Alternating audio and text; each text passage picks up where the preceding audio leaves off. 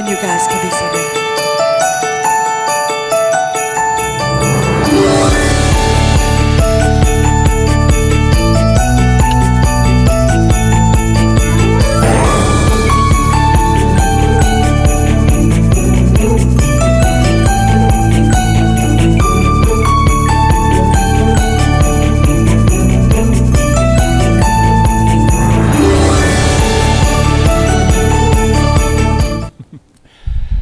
We all get those surprise gifts at Christmas sometimes. Some good, some not so good, right? You know, you have a child or even a spouse that uh, excited about giving you a gift, and then you, you open it up on Christmas morning like, ah, it's, it's, it's, it's, a, it's a thoughtful gift. not all surprises are good ones. I remember one year I gave my two grandmothers, one I gave a trash can, and the other I gave a frozen Cornish hen. So, you know, the, the look of delight on their face, I'm not sure was, was really genuine. But last year, you know, the surprise for Christmas was COVID. You know, that's first time we've ever gone through that kind of thing. This year, the surprise is the lack of supplies, right? All the empty store shelves. You know, not all surprises are good ones. The birth of a baby is uh, generally a good surprise, but not always. Sometimes it's like, oops, what, what just happened? thinking back to my, this past week was my birthday, so thinking back to my parents, how I was not a welcome surprise to these uh, unmarried people, you know, kind of turned their world upside down. I was not planned. But you think about the other kinds of surprises that come with birth.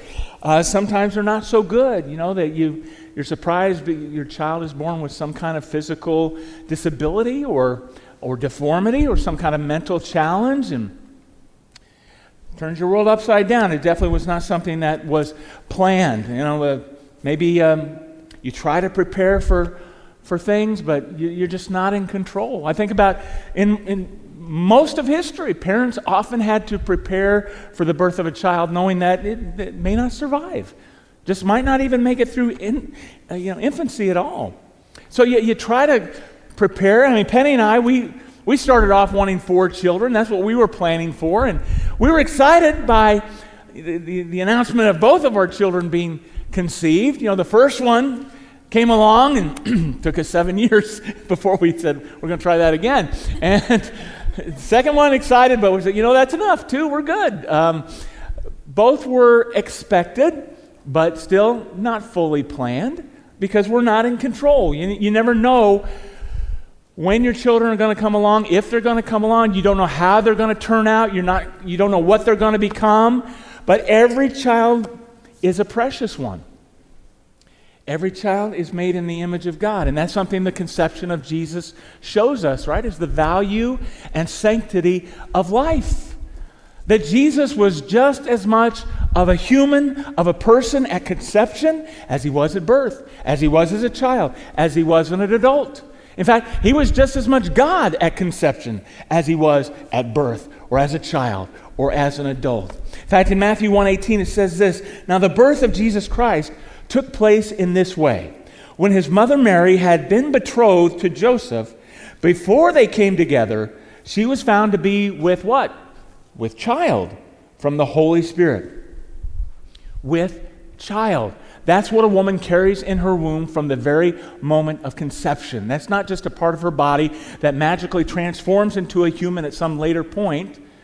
Uh, it's a different person, it's a different body it's a different DNA, it's a different life altogether. And so that's why biblical believers are pro life because our God came into this world through the womb of a woman. And that's why we pray that our culture and even now our Supreme Court would recognize this fundamental right to life that every child is created in the image of God. Not every child comes into the world welcome or wanted. And so that's why this year we're doing something a little bit different with our special Christmas offering is we want to support and supply Christians adopting children. That uh, we give many children an opportunity to be raised in a Christian home. Uh, because there are so many children out there. there estimates are anywhere between 180 and 120,000 children in the U.S. alone who are desperately in need of adoptive parents. So we, we know not everybody is called or prepared to adopt, But this is something that we can all get behind and support uh, because cost is often the, the prohibitive factor. It's a big barrier to a lot of couples wanting to adopt children. Is it, there's just a lot of out of pocket expenses, you know, uh, from a few to several thousand dollars. And so everything that we give starting tomorrow, online or, or uh, all the way through next Sunday on, on site, everything is going to go to supply funds so that these Christian families can adopt children and take care of orphans. You know, and I, I hope you're going to be as generous as you can, uh, giving two or three times what you normally do. Can you imagine young Mary being counseled to abort her child? I mean, that's what would happen today, right? Come on, Mary. Uh, don't you understand you're going to lose your family? You're going to lose your fiance? You're going to lose your reputation? Just get rid of it, and nobody needs to know. Unthinkable, but that, that's exactly what she would be counseled today. But Mary said, No, may it be to me as your word is fulfilled. So I'm the Lord's servant. Go ahead. Did, did she have a choice? Of course, she had a choice. She could have said no. But she counted the cost. She understood the consequences of what this pregnancy would mean to her fiance and to her family and to her reputation. But she answered, I'm, I'm the Lord's servant. May your word to be be fulfilled. So just amazing faithfulness. That's Mary. But what about Joseph, the man that she is legally pledged to be married to? To Joseph, it definitely was not a welcome surprise. It would have been shocking, uh, appalling. It would have been horrifying. It would have been heartbreaking because here you've got these two young people who are anticipating uh, the intimacy of knowing one another as husband and wife, all kinds of hopes and dreams for the future, and it's all just crushed with the announcement of Mary's pregnancy. I mean, virginity was a very serious issue because it represents obedience and faithfulness and purity. And God has been clear throughout Scripture that sexual relations were only to be for a husband and a wife after being married. Sexual relations before marriage has always been wrong. It's always been sinful. But how much worse to include a third person in the relationship? And that's exactly what Joseph had supposed happen. I mean, a, a young, good Jewish man would expect his bride to be a virgin and vice versa. I don't think we in, in our morally lax society can appreciate the shame that would have been brought on Mary by this label in that culture. How could she make her fiance believe that she was still a virgin? How could she convince her parents that she had done nothing wrong? How could she face her friends in the synagogue? Nobody was going to believe this story. An angel appeared and the Holy Spirit impregnated me uh, through no physical contact whatsoever. Come on. And so she went away to live with her relative Elizabeth for three months, even though she knew she was going to have to come back and face everybody. And all Joseph knew is that my fiance left for three months and she came back three months pregnant. What, I mean, what do you expect? And you know how those messed up reality shows prey on this kind of stuff. Like Maury Povich, I mean, that guy has been on the air for 30 years by asking one question Who's the daddy?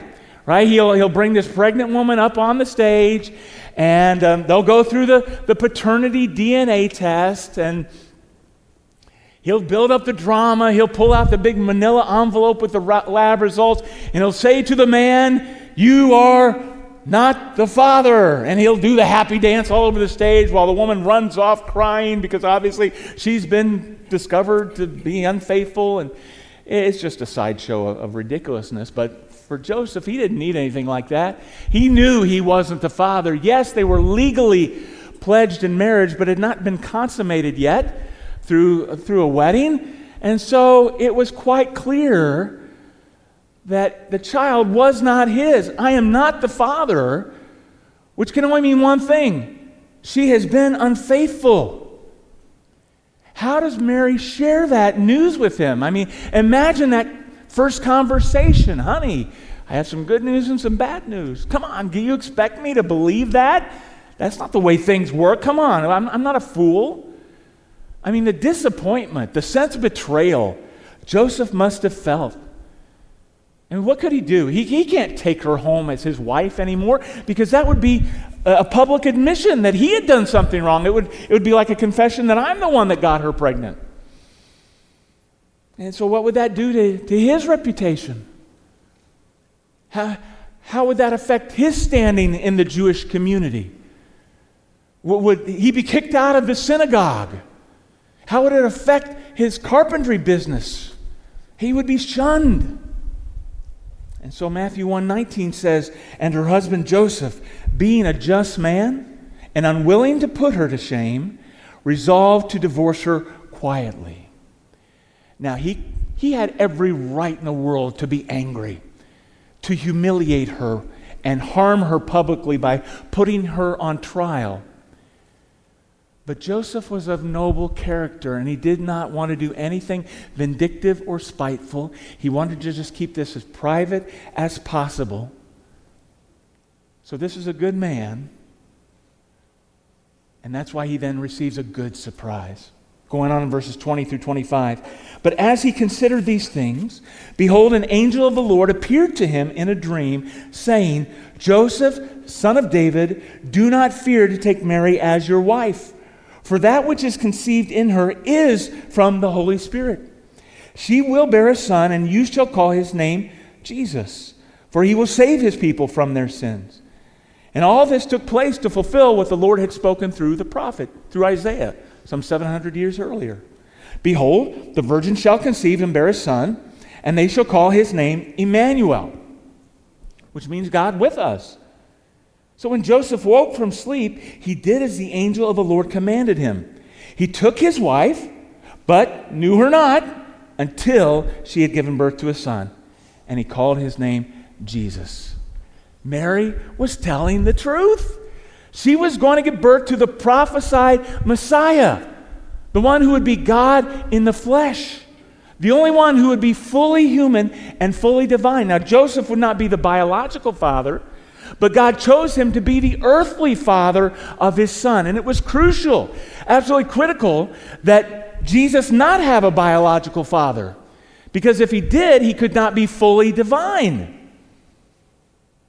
But he was. He was fully divine and fully human. That's what qualifies him to be our Savior. A mere mortal could not be our Savior. And without the virgin birth, you got Jesus as a mere mortal. And you got Mary as immoral, and you got the Bible as fallible. But with the virgin birth, you've got Emmanuel, God with us, God man, uh, the, the Savior of the world. God took the genetic code of Mary and combined it with that divine genetic code, producing one, the only one, who is fully human and fully divine. He had a completely divine nature and yet was as fully human as you and me. You know, when, when people looked at the face of Jesus, he reflected some of the characteristics of Mary, right? They never once looked at Jesus and, like with most children, does he look more like his mother or his father? Because he didn't look anything like Joseph. He looked only like Mary. So you know that he had to grow up in an environment where there was constant scandalous gossip. There was always a cloud of suspicion. There would be the whispers of adults and the name calling of other children. And I don't think we can begin to imagine what Mary and Joseph had to endure. And we also can't help but admiring them because they both exhibited that kind of incredible devotion to the Lord, a willingness to do whatever the Lord wanted, regardless of the cost. You know, Mary and Joseph must have wondered why us?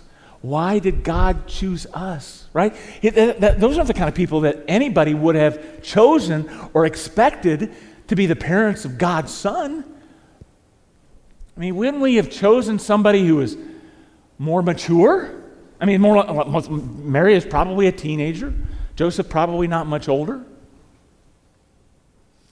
We would have chosen somebody more experienced with, with, children. How many here are firstborn? Firstborn, practice kids, we're, we're the ones that, that, our parents try to figure out what not to do, right? And so they finally get it right by the second or third child. We wouldn't have made Jesus the firstborn in his family. We would have let them gotten their practice out first, but we would have chosen more educated parents, more influential, important parents, wealthy parents who could give their child every advantage, who could bring their child up in the best of circumstances. But no, God chose instead these poor, unimpressive nobodies, this unknown young woman and her laborer husband, this carpenter from, from nowhere. I mean, who would think of such people to bring up the Son of God? Think of, think of the great world leaders throughout history. Think of all of our presidents have generally been men of, of influence. They come from important families that are wealthy and have the best of everything. It's very rare that you would find a backwoods rail splitter like Lincoln rise to become president. That doesn't happen very often. You would expect God's son to be brought up in better circumstances than that, uh, in privilege and influence. But no, he, he chose Mary and Joseph. Why? Well, it seems to do it, it has to it's got to be their character. It's got to be their righteousness, their obedience, their faithfulness to the Lord. They carefully obey the command of God. For example, to maintain their sexual purity before marriage. Young people, imagine if Mary had been sexually promiscuous, she would have missed out on being the most blessed woman of all time. She would have missed out on the opportunity to bear the Son of God. The same with Joseph. If he had been sexually impure, he would have missed out on the opportunity to raise the Son of God. God doesn't need superstars, He needs servants. He wants to use ordinary people to do extraordinary things. People like you and me, I'm astonished that God has used somebody like me because who am I? I'm nobody. I'm nothing special. But here's the way it works when God uses people like you and me, He gets all the glory. Right? People look at us like, oh, they didn't do it. That's a God thing, man. God gets the glory for it. And in fact, that's all He's got to work with anyway. God doesn't use the, the rich and famous, powerful people of the world because they're usually too proud. It's very rare for somebody like that to submit themselves to the Lord. And that's our big idea. Is God can use you and me if we're faithful. Now, we don't really know much more about Joseph beyond the nativity story. He kind of drops out of the picture for the most part. I mean, we know that he and Mary did procreate some children of their own. They had at least four sons and a couple of daughters. And he provided for them. He raised them in a home where they, they had their needs cared for through his carpentry work. Uh, he raised them in the faith because he took them to Jerusalem every year to celebrate the Passover. We know about the one story of Jesus when he's 12 years old and they take him to Jerusalem and they, they forget him, you know, they leave him behind and they have to search for him for three days. But that's the last we hear of Joseph. Nobody really knows what happened to him. Many speculate that he probably died while Jesus was still somewhat young because you never hear about him anymore. In fact, probably leaving Jesus in charge of the family as a young adult, taking over the carpentry business. You remember when Jesus was on the cross? He looks down, and there's his mother, and he, he leaves Mary in charge uh, uh of. Uh, uh, he leaves John in charge of his mother to take care of Mary. Why? Well, apparently Joseph wasn't around to do it. But what we do know is that Joseph fulfilled the role God gave him day in and day out, behind the scenes, doing it all for the glory of God. Amazing faithfulness. What about you? Are you doing what God has called you to do, day in and day out, faithfully doing His work for his glory.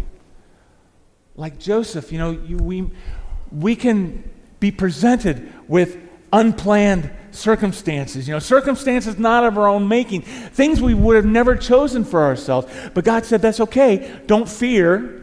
I'm here with you in it. I'll help you through it. I can use you if you'll remain faithful. Maybe life is not turning out the way you planned. This is not the kind of life you would have chosen, but here you are. What are you going to do with it? God is still with you in, in whatever your circumstances, the good surprises and the bad surprises. And He can use those things, those surprises, to shape you in ways that you would have never imagined.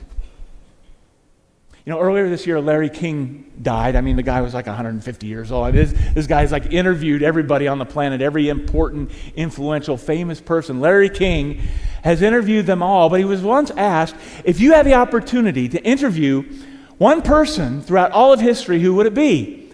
Who do you suppose he answered? So I would like to interview Jesus Christ. And the interviewer followed up, Well, what would you ask him? Larry King says, I would ask him if he was indeed virgin born, because his answer to that question would define history for me. And he's right, you know. I mean, Larry King knows now, I, I hope he knew before he passed, the truth. Because the virgin birth is directly tied to who Jesus is and what he came to do. That uh, he was the only one qualified to be Savior. Because he was first God in the flesh, fully divine, fully human. But he was also qualified through his life, that he lived a perfect life. He was perfectly obedient to his parents, perfectly obedient to the Father, perfectly faithful to the work God gave him to do. The perfect man. In fact, Hebrews 4:15 says, "We don't have a high priest who is unable to sympathize with our weaknesses, but one who in every respect has been tempted as we are, yet was without sin. He's been through every kind of temptation that we have, but the only one to conquer, to be victorious over every temptation. And that's why he's able to make you and me righteous. We can't be righteous on our own. We can't affect it through our own self efforts and, and self help improvement. Jesus has to make us righteous. That's why he came to do for us what we could not do for ourselves, to die in our place as our substitute, to take the penalty, the punishment that our sins deserved. And he rose from the dead to give us power to live victoriously for God, to, to, to fill us with the Holy Spirit who actually enables us to live an obedient life. So don't wait and delay for a later time to come to Christ when you've worked on yourself more and you've become a better person. God says, Come as you are right now and let me begin the work of changing you. Only He can forgive you and strengthen you to live for the Lord. You know, it was very surprising the first time Jesus came. He came in a way that nobody was expecting. But you know what? There's an even bigger surprise coming one day. It's when he comes a second time.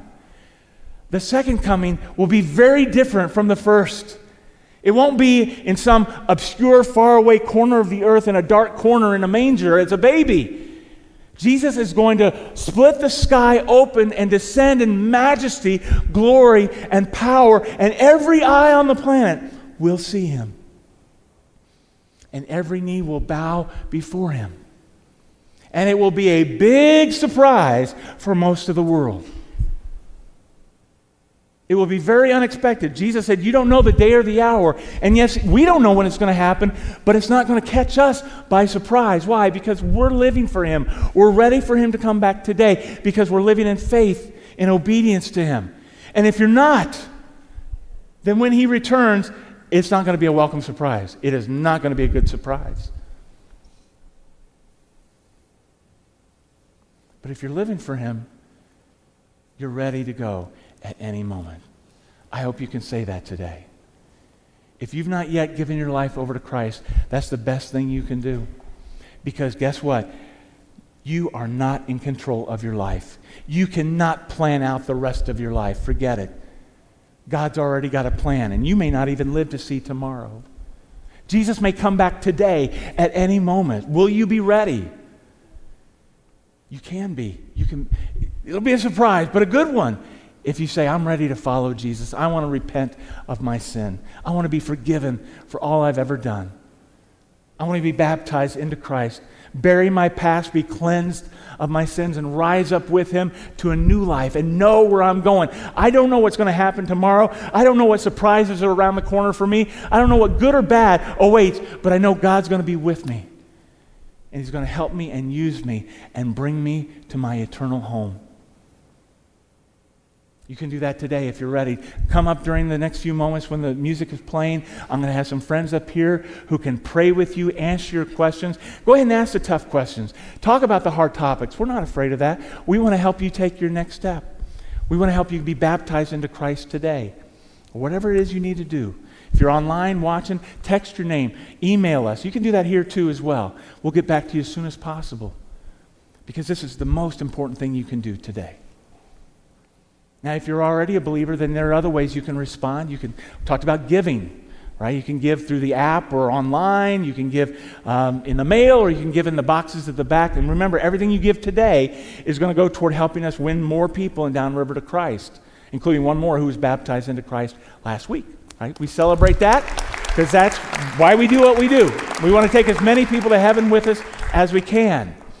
Um, but remember, starting tomorrow for the next week, leading up to next Sunday, everything you give is going to go toward funding those adoptions. What a blessing it will be to some children that they'll be able to grow up in a home where they can know, love, and serve the Lord. Now, the way we respond right now is through communion. And if you're a believer in Christ, we invite you to share in the communion. Hopefully, you picked it up before you came in. Every week, grab one of those little cups and uh, has a bread in it because the bread reminds us of Christ's body, sacrificed for us, beaten for us. The, the juice represents his blood shed for us. It's, the, again, the sacrifice that he made in our place. And so when we eat and we drink, it's a, it's, it's a proclamation of our belief in the good news of Jesus. It's, it's a confession of our need for a Savior. It declares our, the value of our fellowship together. But if you're not yet a Christ follower, use this time to reflect, to think about where you stand with God, maybe what's keeping you distant from God. Everybody can use this time to pray. But I want you to pray about another thing, and that's next week and the week and the week after. Next week, we're going to talk about the surprise witnesses. We're going to talk about those shepherds and wise men and those two old prophets. And then we got Christmas Eve and Eve Eve coming up. And I hope that you're praying for people to join you here. Um, that you're calling them, you're sending them texts, you're sharing posts with them, you're handing them invite cards. We got stacks of those out in the lobby. I hope you'll hand a bunch of them out. Send them to that website, christmasindownriver.com. Let's do all we can to share Jesus with people. Let's pray about that. In fact, right now, you just go ahead and pray silently and ask, ask God to bring to your mind the names of family, friends, or uh, anybody else that needs Jesus, that needs a church home. Go ahead and pray for them by name.